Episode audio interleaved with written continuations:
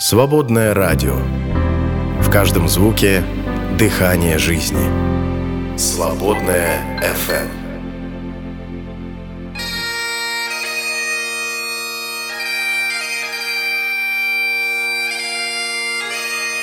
Дары реформации.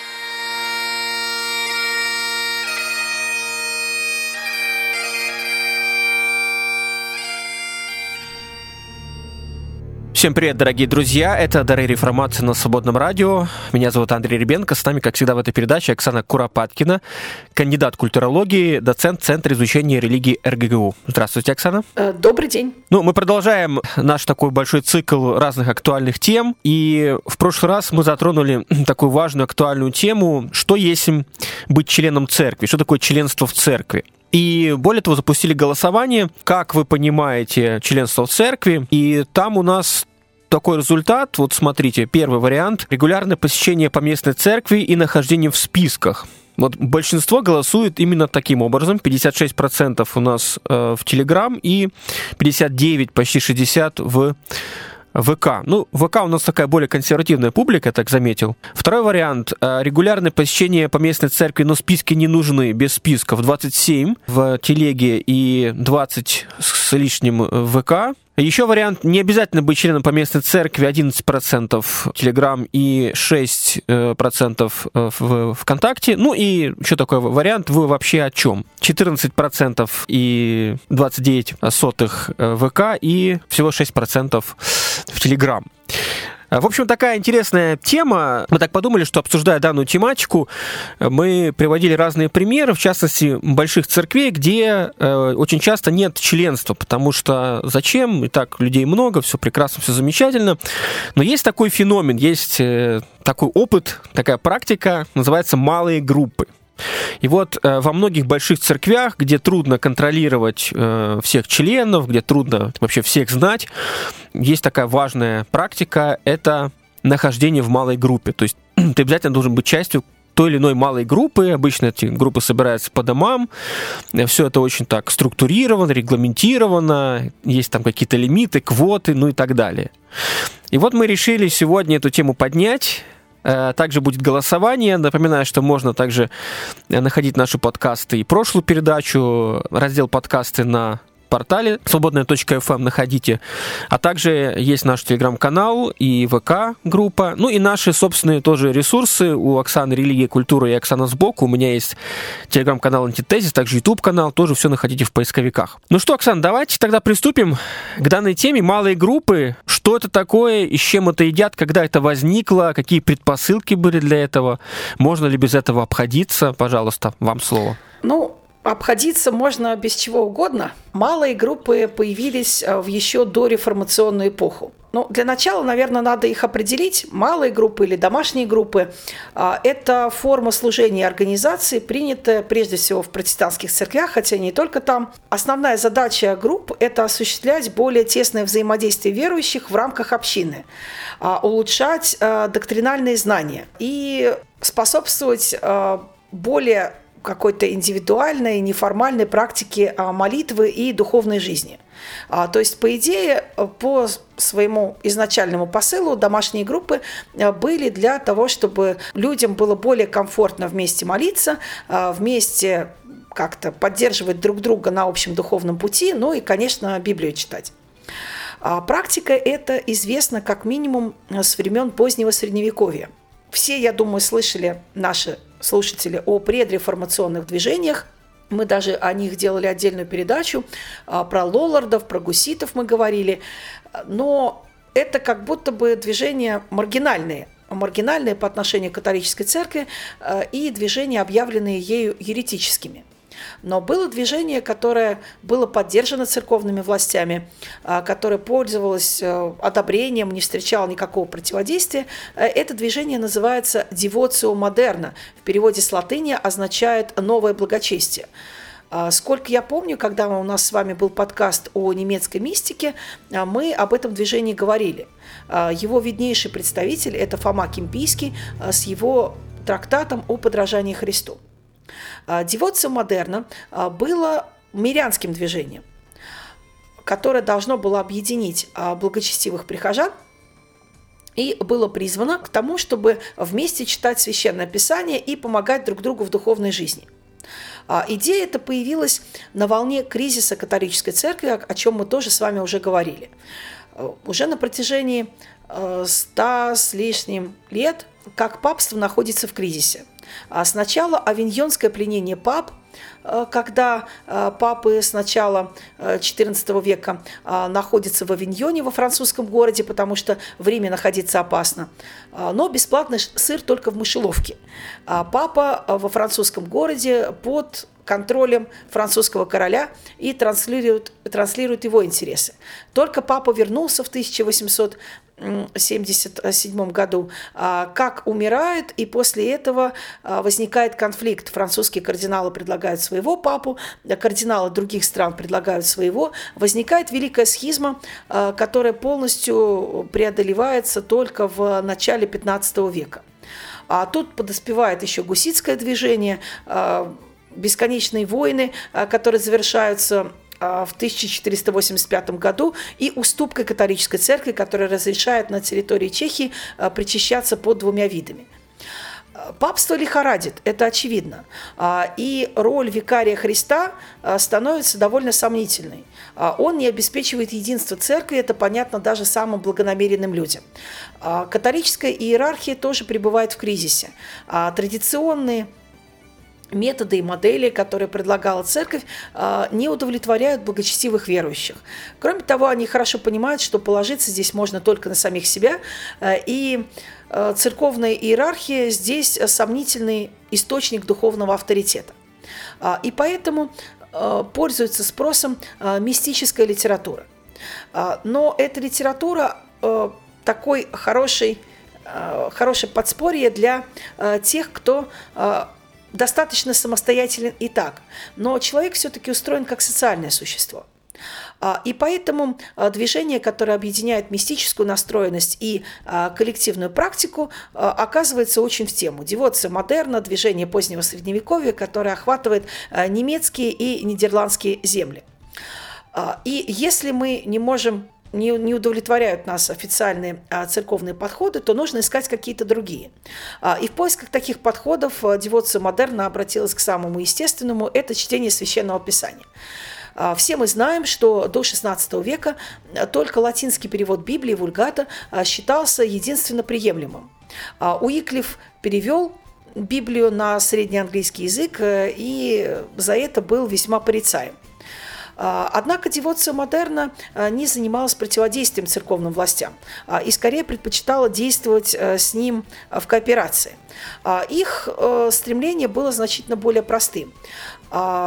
Перевести на национальные языки только те отрывки священного писания, которые выбирали образованные люди для того, чтобы их обсуждать на домашних группах. И, кстати, в Нидерландах на это было получено согласие местного епископа. А, и так обсуждается Библия, а, но не абстрактно обсуждается, не с точки зрения того, что там написано просто лишь, а, и что кто по этому поводу думает, а непосредственно применительно к реальной жизни. То есть чтение Библии становится предметом, поводом для того, чтобы человек откровенно рассказывал, что у него происходит в духовной и в реальной жизни. А, в отличие от многих других движений благочестия, а, девоция модерна было направлено на реальную жизнь. А, его члены обязательно должны были э, работать. То есть э, они не жили в общежитиях э, квазимонашеских, они должны были работать, соответственно, у них, как правило, была семья и точно была светская работа. И для них было очень важно интегрировать духовные практики в свою реальную жизнь. Сам Лютер а, находился под влиянием движения девоция модерна, и его концепция общины, а, несомненно, восходила к а, тому, как это видела девоция модерна. И Лютер, как мы с вами говорили неоднократно, не ставил целью создать новую церковь, он хотел реформировать старую, а, и а, у него было достаточно много примеров того, как внутри католического мейнстрима это вполне себе могло осуществляться. А, итак, вот мы имеем общины мирян, а, которые собираются не в храмовом здании, собираются по домам а, для чтения Писания и для поддержки друг друга в духовной жизни. Вот первая точка, которая нас интересует. Ну, а давайте да. в, кон- в контексте э, вот, э, наших размышлений о церкви, в прошлый раз мы вот говорили с вами, мы видим несколько таких позиций касаемо того, что значит быть частью церкви. Да? То есть, либо ты член поместной общины, э, вот это списочный вариант, либо э, член поместной общины, но бессписочный, либо вообще ты не привязываешься к какой-то поместной общине, хочешь там, хочешь сям, то есть это такое свободное, скажем так, твое решение, и нет какого-то такого контроля. И вот, как я понимаю, малые группы — это попытка вот э, в таком э, понимании, в такой концепции, где ты, в принципе, не привязан к какое-то общение, но чтобы все-таки ты был в общении, чтобы ты был в учении, предлагается такой вариант, э, вот эти малые группы, ну, скорее по изучению Писания Священного, где происходит и молитва совместно, возможно, какое-то песнопение, да, такие маленькие собрания получаются. Так правильно я понимаю? Но э, это так для современных протестантских церквей. А изначально малые группы родились в церкви, где не было списочного членства. Все были э, в Западной Европе добрыми католиками. Но или они были еретиками. Но, то есть э, это стремление к тому, чтобы человек был в общении и чтобы те, кто интересуется духовной жизнью выше среднего, это если мы про девацию модерна говорим, а, чтобы у них была возможность э, это делать коллективно. Ну, потому что не по каждому вопросу ты можешь обратиться к священнику, а, и плюс э, вместе проходить какой-то духовный путь веселее. Ну, а в приходе э, вас объединяет совершение мессы.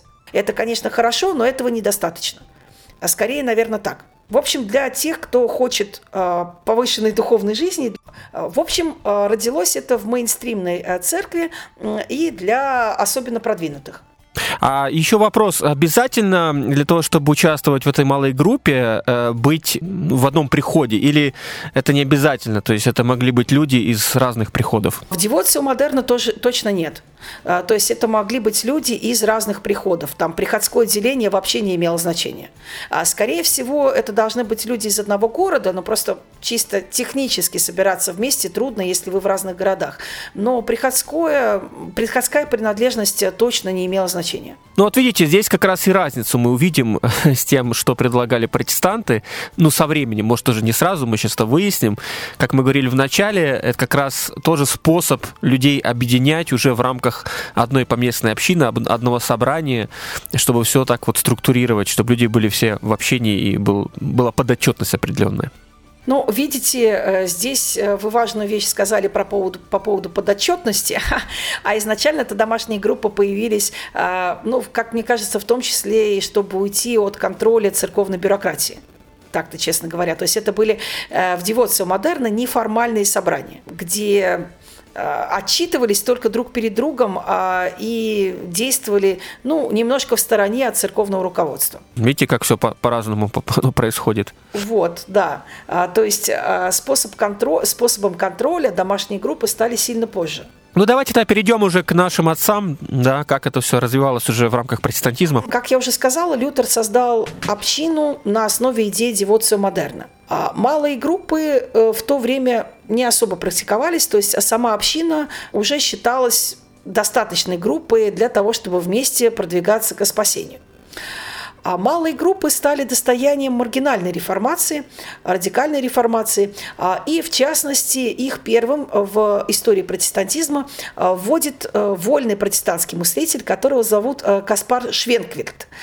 Он расходится с Лютером по тому, как Швенквельд представляет церковь. Впервые этот человек говорит о том, что у церкви не столько доктринальные, сколько духовные границы. То есть истинная церковь объединяется с помощью людей, которые преданы Богу. А такие люди могут быть везде. И совсем не обязательно, чтобы они были лютеранами. Лютеранами или теми, кто исповедует какую-то другую версию протестантизма. А, то есть а, Бог смотрит а, в своей церкви не на конфессию, не на деноминацию, а на то, что происходит с человеческой душой. Как раз, что, кстати, логично, у Каспара Швенкельда есть идея о новом человеке. Вот так постепенно, потихонечку рождается идея рождения свыше, о которой мы тоже с вами говорили отдельно. А, и у Швенкфельда а, появляется идея малых групп. А, Швенкфельд был вольным мыслителем, к которому относились, мягко говоря, не очень одобрительно. Он не сильно, видимо, по этому поводу переживает и решает, что его главная задача – это устройство жизни благочестивых христиан. И он предлагает форму малых групп, когда люди собираются вне церкви, вне церковного здания, вместе читают священное писание и помогают друг другу продвигаться по духовному пути. А Швенкфельд – это середина XVI века. А, долгое время малые группы были только у него. А, в маленькой деноминации, которую он создал, деноминация называлась по его фамилии Швенкфельдеры. Я уверена, что многие из тех, кто нас слушает, даже и не слышали, что была такая деноминация. А она таки была. А, и хотя о ней мало что, мало что сохранилось, она дала как раз именно протестантизму идею малых групп. Далее мы с вами переносимся в вторую половину XVII века это возникновение движения пиетизма, о котором мы тоже с вами отдельно говорили и говорили довольно много. Еще обязательно поговорим. А, пиетизм происходит от слова «пиетас» – благочестие. А, движение благочестия – движение благочестивцев. А, возникает оно параллельно друг другу в реформатской и в лютеранской среде. Но преимущественно мы знаем именно лютеранскую среду. Это э, пастор э, в городе Франкфурт на Майне, э, которого зовут Филипп Якоб Шпеннер. Озабоченные тем, что в большом городе, а, богатом, зажиточном, а, люди равнодушны к вопросам религии, Шпеннер решает как-то это дело оживить. Он устраивает для желающих собрания а, вне церкви, вне богослужения, где изучается благочестивая литература. Кстати, любопытно, что изначально там изучалась не Библия, а изучались протестантские труды. В частности, это труд Иоганна Арнта об истинном христианстве о котором мы тоже с вами отдельно говорили, и посты из которого вы регулярно э, используете на своем телеграм-канале. Подписывайтесь, друзья, антитезис. Да, именно так. Минутка рекламы. После таких чтений Шпеннеру приходит в голову, наверное, очевидная мысль, что э, главный предмет изучения должен быть Библия, Священное Писание. А, и в этих небольших группах начинает изучаться Священное Писание. Маленькие группы, а, которые создает Шпеннер а, называется «Коллегия Пиетатис» или в переводе на русский «Училище благочестия». Шпеннер издает целую программу создания таких групп. Он объясняет, что а, с его точки зрения а, внутри каждого прихода должны быть такие группы. Зачем они нужны? Они нужны за тем, чтобы люди имели возможность более плотно друг с другом общаться – чтобы у них э, была а, возможность делиться друг с другом какими-то религиозными переживаниями, но самое главное – это э, помогать друг другу практически проживать Священное Писание. А Шпеннер категорически выступает против а, принятой в его время схоластики, такого занудного, фундаментального изучения священного писания а, и создания на его основе отвлеченного богословия. Шпеннер настаивает, что священное писание должно быть предельно практичным, таким, каким его видел основатель лютеранства Лютер – а что для этого нужно? А для этого нужно, чтобы э, при чтении Священного Писания соблюдался определенный порядок. А мы не просто обсуждаем Писание, а мы говорим, вот мы прочитали какое-то слово, и мы говорим, а, как оно отразилось или отражается в нашей жизни. А согласны мы с ним, не согласны. А, что в нашей жизни подтверждает правоту Священного Писания? А в чем это слово нас обличает? И еще любопытно, что эти малые группы должны были фиксировать определенную духовную динамику. А, то есть, например, на следующей неделе прочитали какой-то другой отрывок, и человек говорит, что вот, э, братья, э, в прошлый раз меня зацепило то, о чем мы читали, вот у меня такой-то духовный результат. Я что-то пересмотрел и стал себя вести как-то по-другому. А сейчас Священное Писание как бы понуждает меня двигаться еще и вот туда – а поскольку это все люди были друг другу знакомы, хоть это и один город, а, в смысле, что город большой, а, люди не живут прям как соседскими общинами, а тем не менее все друг друга знают и могут дать обратную связь. Человеку кажется, например, что он духовно продвинулся, ему говорят, нет, это точно не так. Или наоборот, э, со стороны бывает не очень заметно, человека наоборот поддерживают и утешают, говоря о том, что его поведение постепенно меняется. А, то есть я бы сказала, что а, ранние домашние группы в пиетизме а, были скорее аналогом групповой психотерапии. Групповые, групповая работа, она именно так и выглядит. Люди собираются вместе для решения конкретной практической задачи, и помогают друг другу эту задачу решить. То есть это не просто абстрактные разговоры, это форма работы, которая должна быть обязательно работой духовной. То есть это не умствование, это то, во что вы вкладываетесь и что вы вместе проживаете. И такая форма стала весьма популярной. Официальная лютеранская церковь смотрела на развитие домашних групп крайне негативно. А, то есть, опять же, мы видим здесь не средства контроля, а, а прямо наоборот.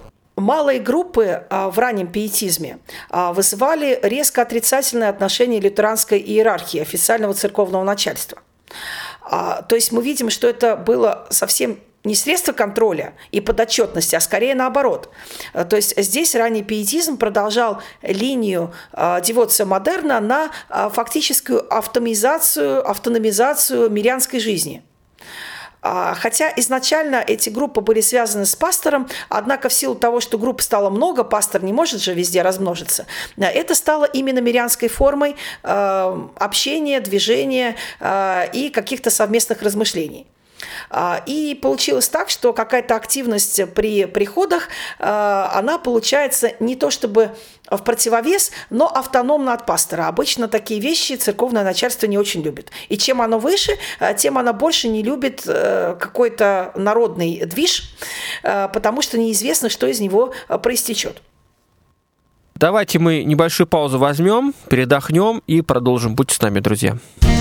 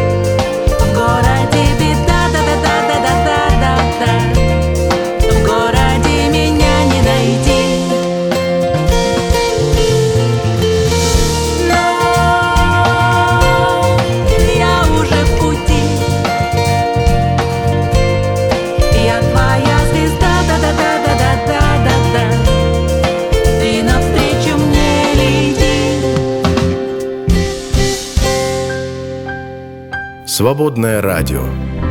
В каждом звуке дыхание жизни. Свободное FM.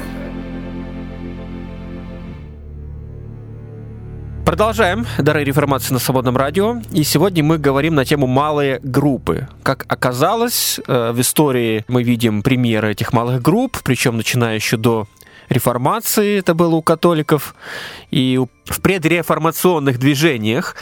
И разные были цели, задачи и практическое воплощение. Если в последнее время мы видим э, что при помощи малых групп как-то интегриру, интегрируется паства, люди, прихожане какой-то большой церкви, да, может быть, не только и большой церкви, ну, то есть это такая возможность, кроме богослужения, кроме э, литургии, или как это у кого называется, еще иметь некоторое такое духовное общение, это обычно разборы Писания. Ну, я еще примеры приведу, как это было и в моей молодости, в традиционной баптистской церкви. И очень часто это проходит действительно по домам, поскольку, ну, то есть ближе какой-то район определенный, люди собираются по территориальному какому-то принципу, признаку. И вот мы с вами увидели, что в начале уже реформации была практика, получается, у нас э, Швенкфельда, да? Да. То есть это были такие внеконфессиональные группы, правильно я понимаю? Он... По факту угу. так. То есть в эти хотя группы он свою могли приходить э, любые истинно верующие, хотя обычно э, это вот туда посещали, там, э, эти группы посещали э, сторонники Швенкфельда, Швенкфельдеры. Но э, это очень важная деталь, что группы были открыты для всех желающих. Ну, кстати, да, насколько откры- открытая группа для всех желающих тоже большой вопрос, потому что может быть миссионерская цель, наоборот, э, то есть открытые двери, да, приходите, чтобы, собственно, через малую группу человек приобщался к какой-то общине. Но об этом чуть позже поговорим тоже. И вот э, вторая практика это пиетистская, э, Шпеннера, я так понимаю, малой группы, которые уже имели скорее конфессиональную, да, такую окраску. Вообще тоже вне конфессиональную. А, а, для тоже. Шпеннера было характерно так же, как и для Швенквельда, акцент а, на том, что церковь есть объединение рожденных свыше людей. Они могут быть лютеранами, реформатами, кем угодно, а главное, чтобы они были рождены свыше.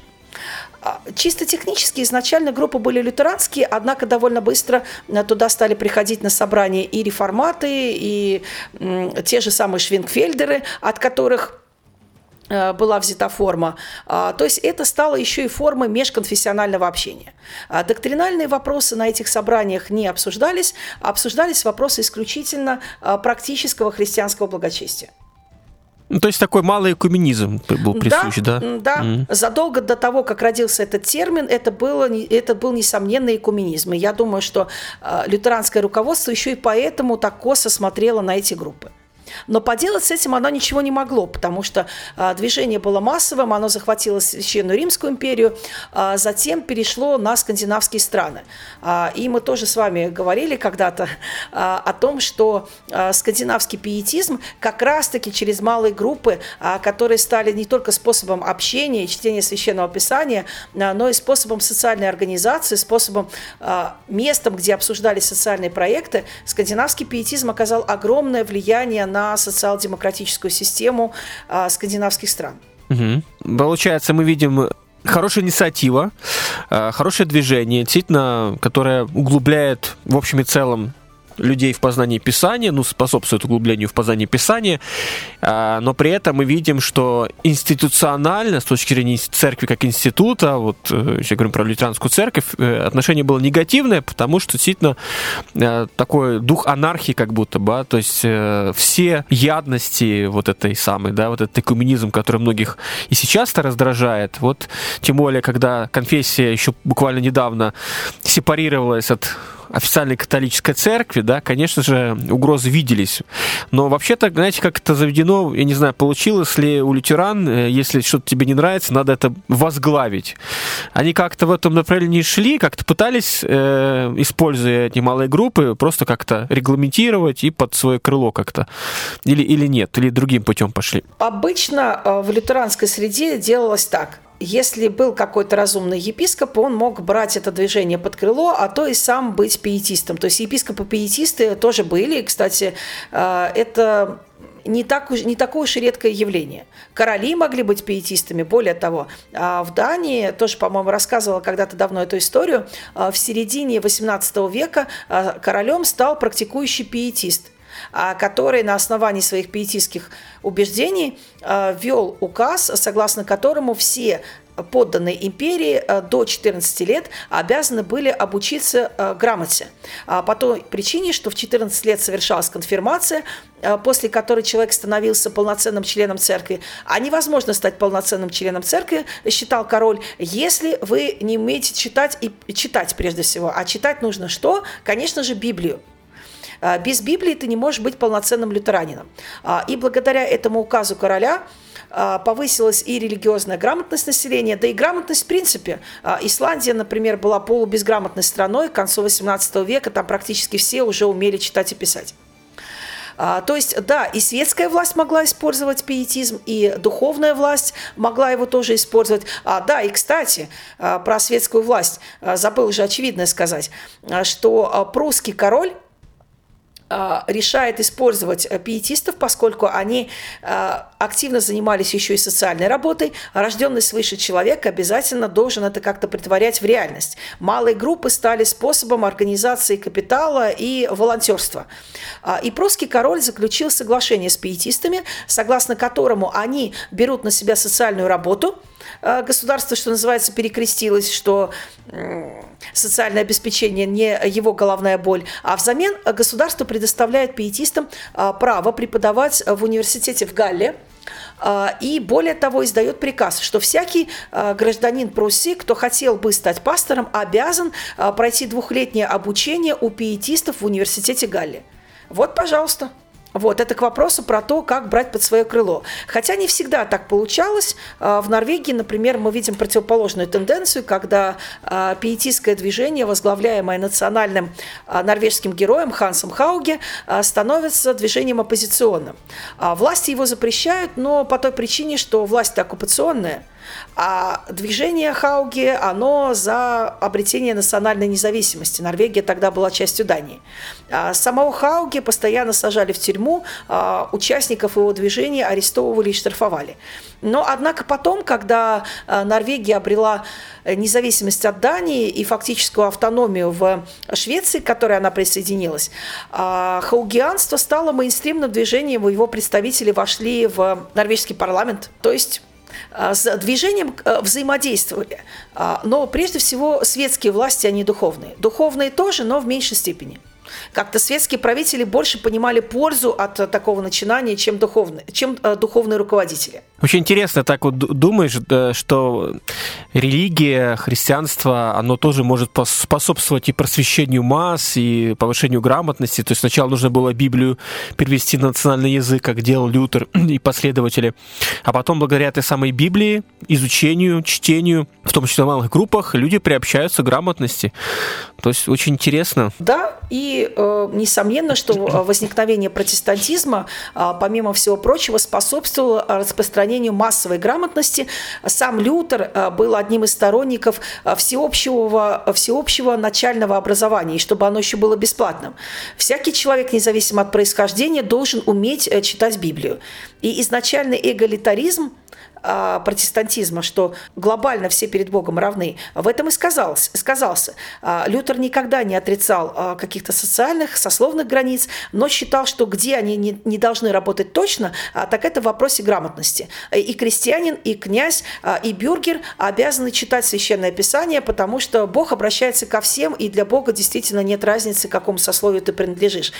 Каждый должен познавать волю Божью, каждый должен проживать личную веру. А потом, знаете, для читаешь э, нашего Лескова, дорогого нашего писателя, и понимаешь, что когда нет такой задачи, то есть люди вроде верят в Господа, но если берем провинцию, он пишет много о деревнях, а там нет людей, которые пишут, э, то есть вот видите, как оно бывает. То есть на контрасте можно это э, тоже сравнить. Другой вопрос, что потом э, человек, к сожалению, иногда только одну Библию читает, да, то есть есть другая крайность, э, в которую впадают некоторые евангелики.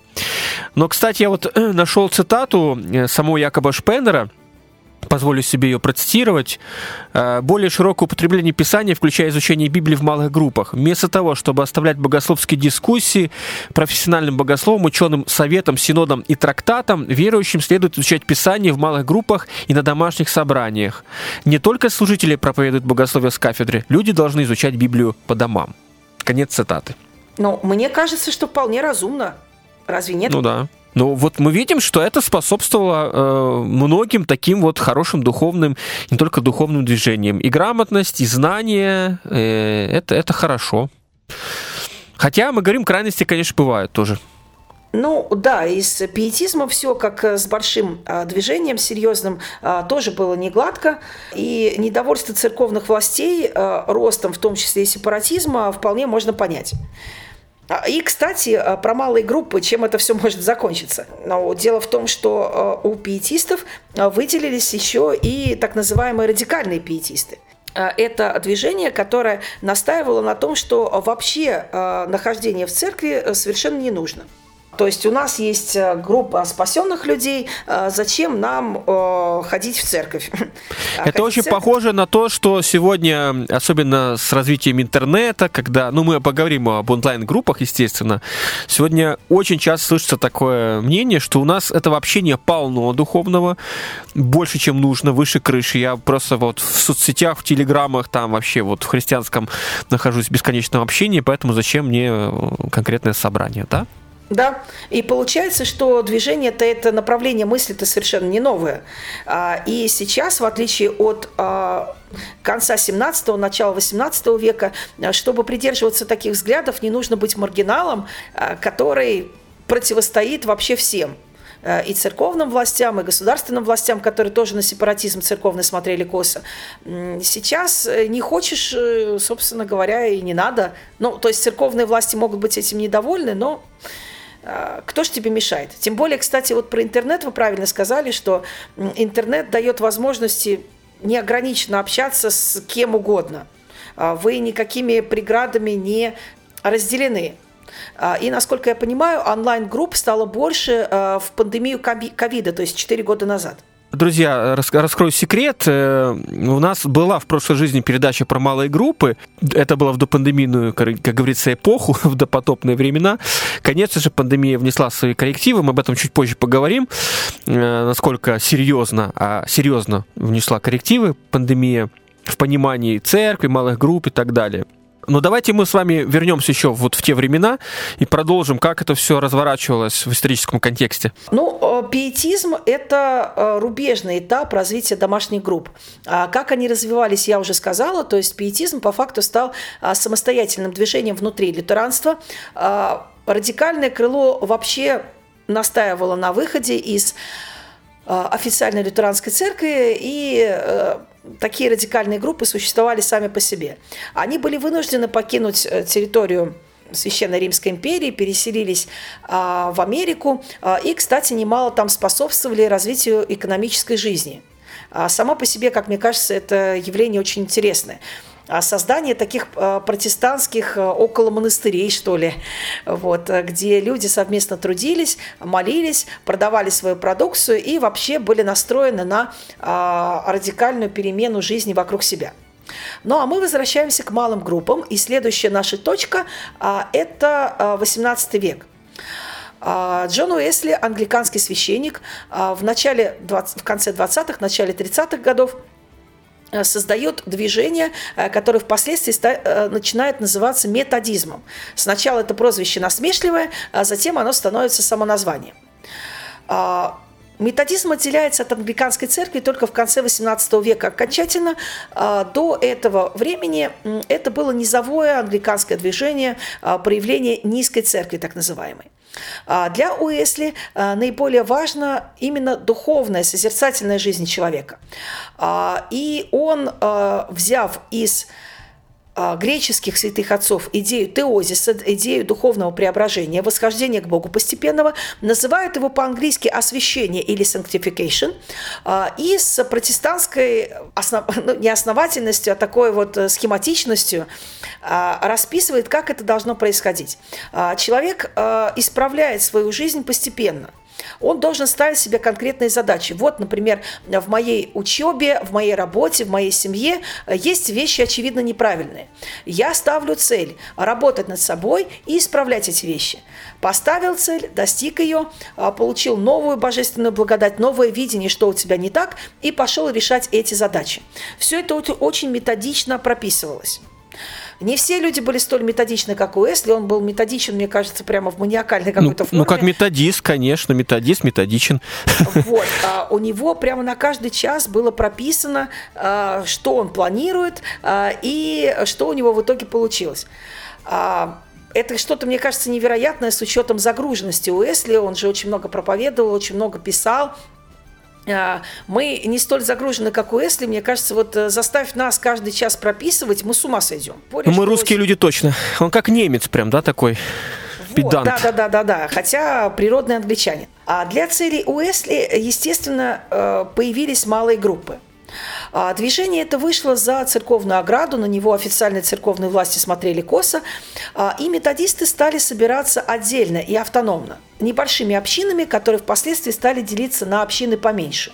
Кроме того, Уэсли был знаком с пиетистской традицией – она ему нравилась по понятным причинам, и форму домашней группы он, очевидно, заимствовал оттуда. Но это не только Уэсли так. Если мы перенесемся на век позже э, и посмотрим на европейское движение Возрождения, которое по-французски называется «Ревейл», э, то увидим, что и там у нас присутствуют малые группы. То есть везде, где возникает движение углубления молитвенной жизни, духовной жизни, практического движения, практического применения священного писания, а там возникают малые группы. По понятной причине. А, какой бы ни был хороший пастор и какие бы хорошие проповеди он ни произносил, этого недостаточно. Проповедь не предполагает обычно обратной связи.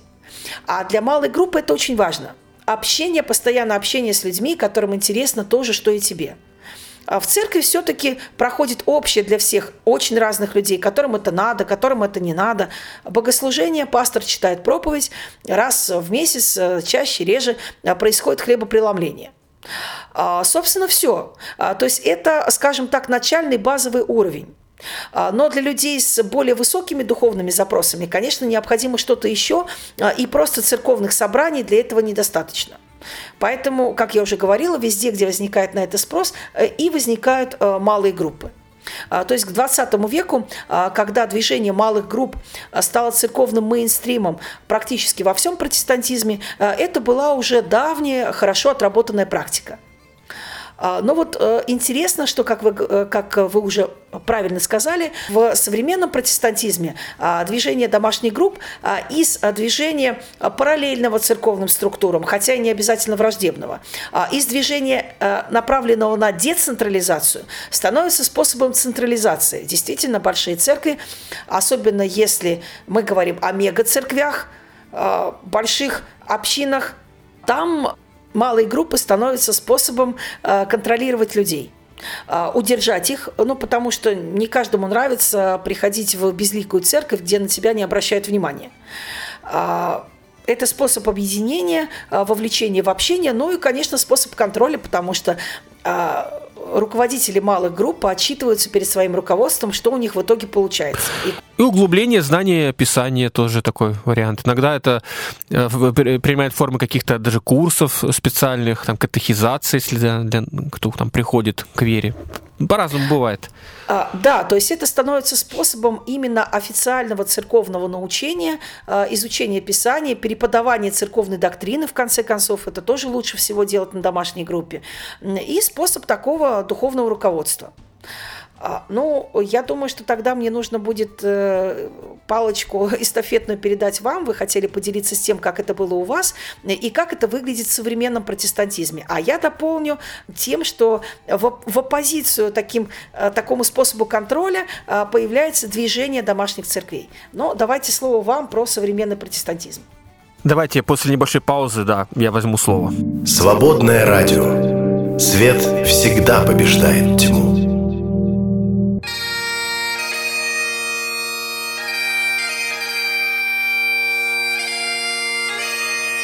Дары реформации.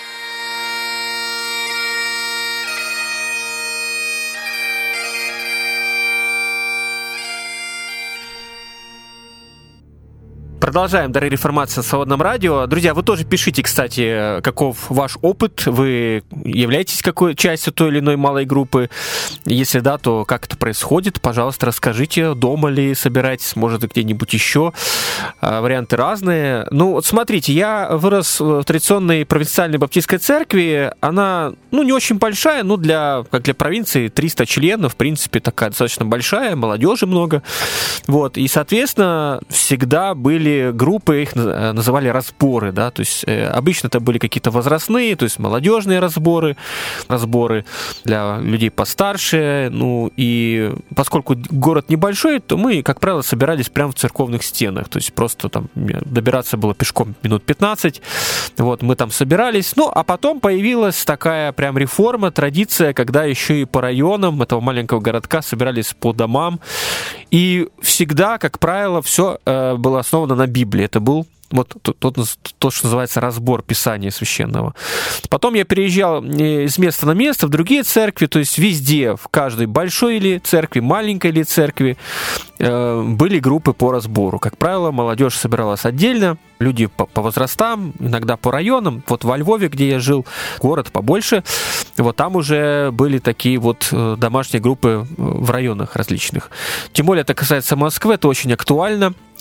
Вот я знаю церковь Краегольный камень в Казани, мы проводили пример, это большая церковь, где нет записного членства списочного, но там ты должен быть частью той или иной малой группы. Там очень все это структурировано, причем очень часто эти группы а, через какое-то время сознательно перемешивают, насколько знаю, чтобы люди там не прикипели и, собственно, не превратилось в маленькую такую секточку. То есть эти малые группы — это такая община в общине, да, такая малая церковь.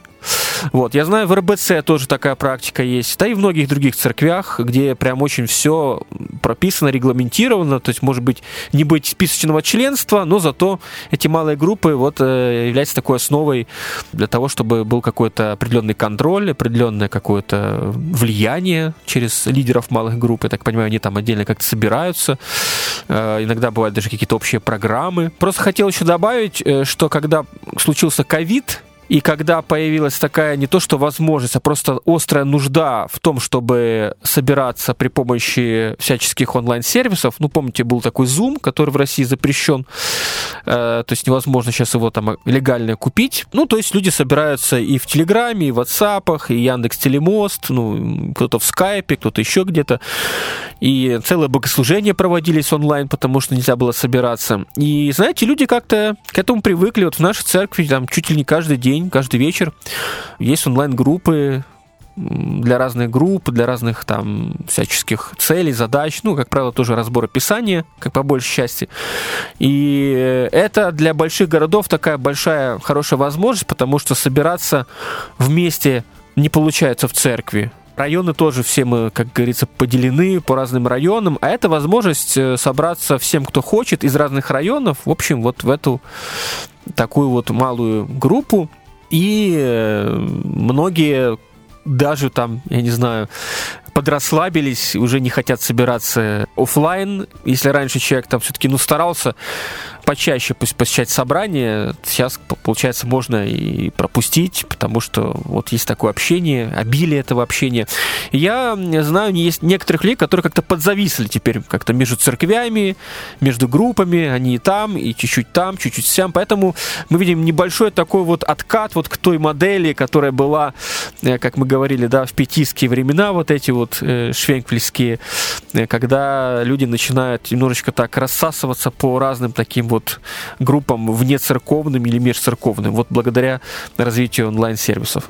Вот как-то так, в общем и целом. Ну, а я к этому добавлю, что параллельно домашним группам, которые воспринимаются как часть церковного обихода, часть церковной традиции и часть какой-то церковной организации, мы это видим в мегацерквях, а возникает движение домашних групп, а, которая начинается а, внутри евангелических церквей, евангельских церквей по-нашему, в 60-е годы. Это была реакция на распространение мегацерквей.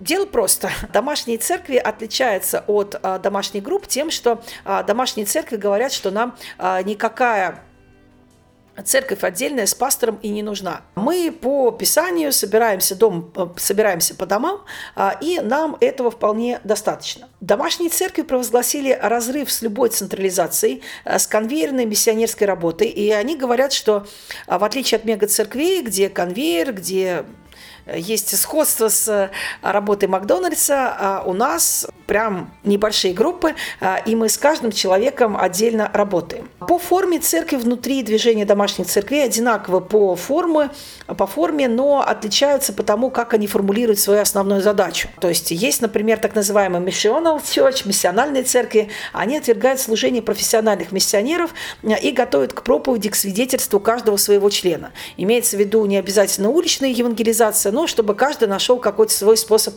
а, свой способ свидетельства. А, relational Church или родственные церкви сосредоточены на том, чтобы именно создавать а, крепкие общины, укреплять дружеские связи.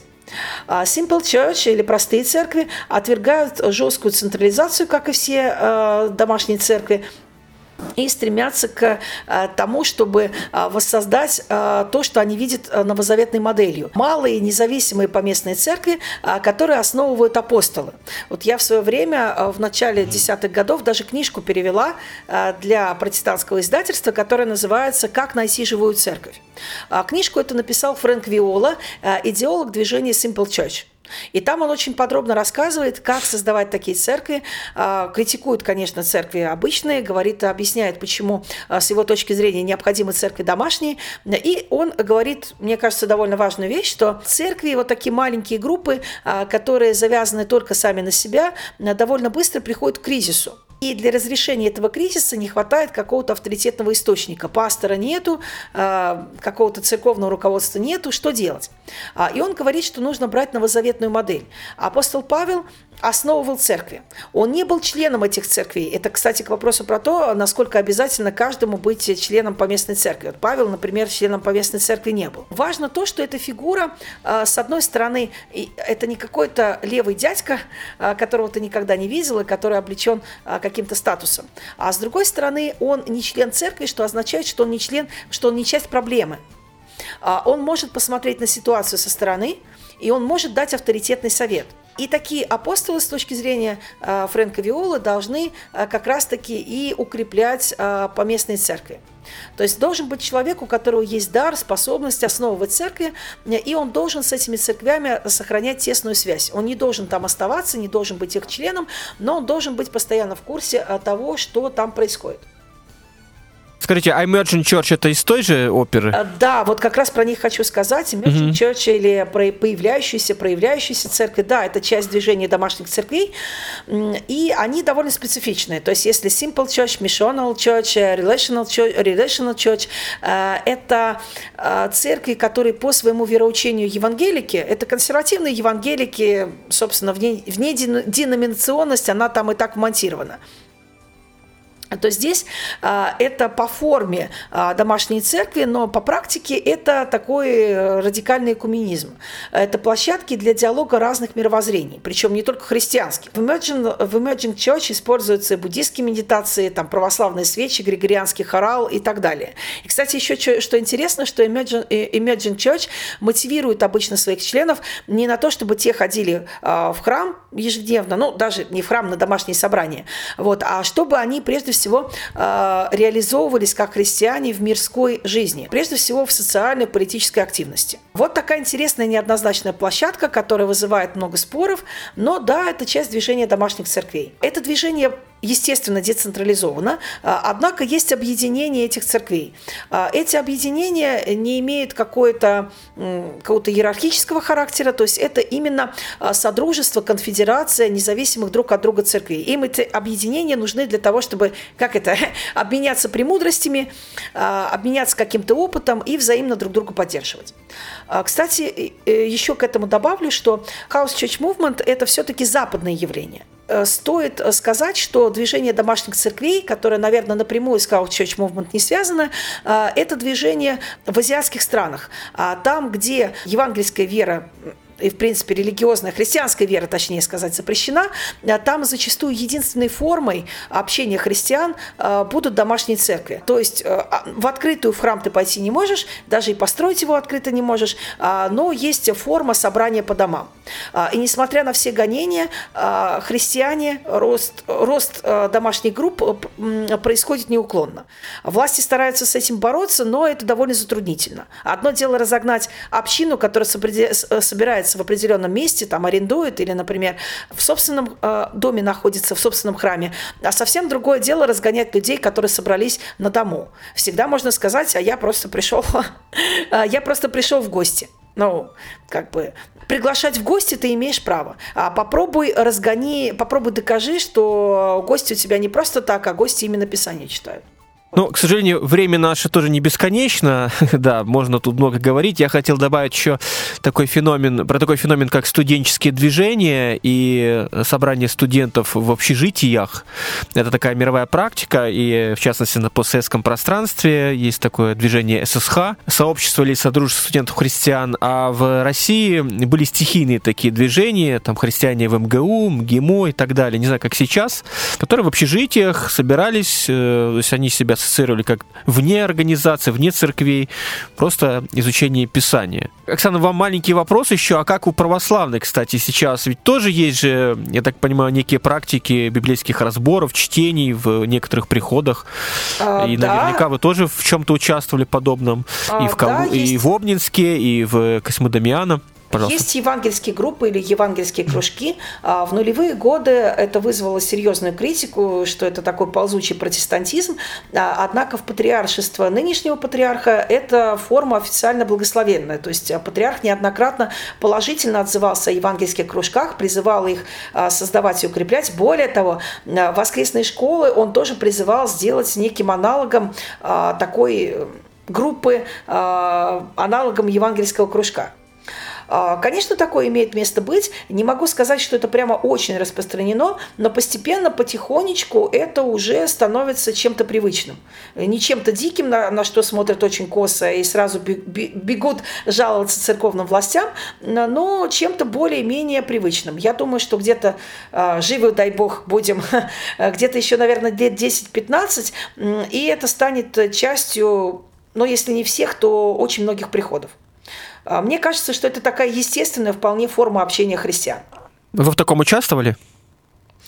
А, я в юности ходила на а, чтение священного писания в молодежной группе. Это было не при церкви, это было при, в одном из церковных зданий. Такой разбор сначала вел священник, ну а затем мы стали проводить это самостоятельно.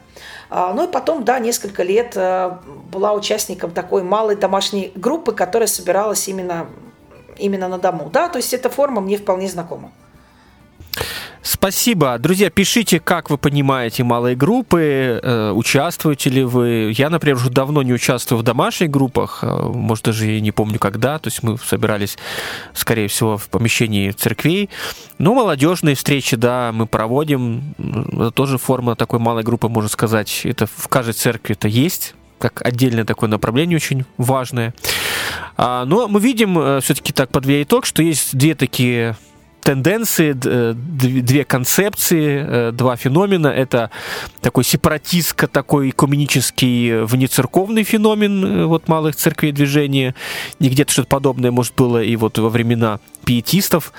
Э, ну и другой э, формат, другая модель, это напротив э, такой вот институциональный принцип, такой вот вполне себе регламентированный, все прописано. В общем, напротив, это способ людей объединять, интегрировать в рамках большой или даже не очень большой поместной церкви. Вот. А уж ваш выбор, друзья, что вам ближе, тоже пишите, пожалуйста. Ну, на этом будем с вами заканчивать. Александр Владимирович, спасибо вам за интересный разговор, за информацию. Э, всегда пожалуйста. Всего доброго. До свидания, друзья.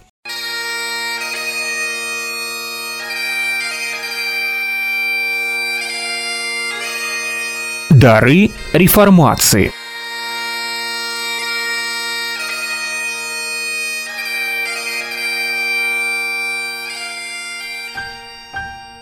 Свободное радио каждом звуке дыхание жизни. Свободная FM.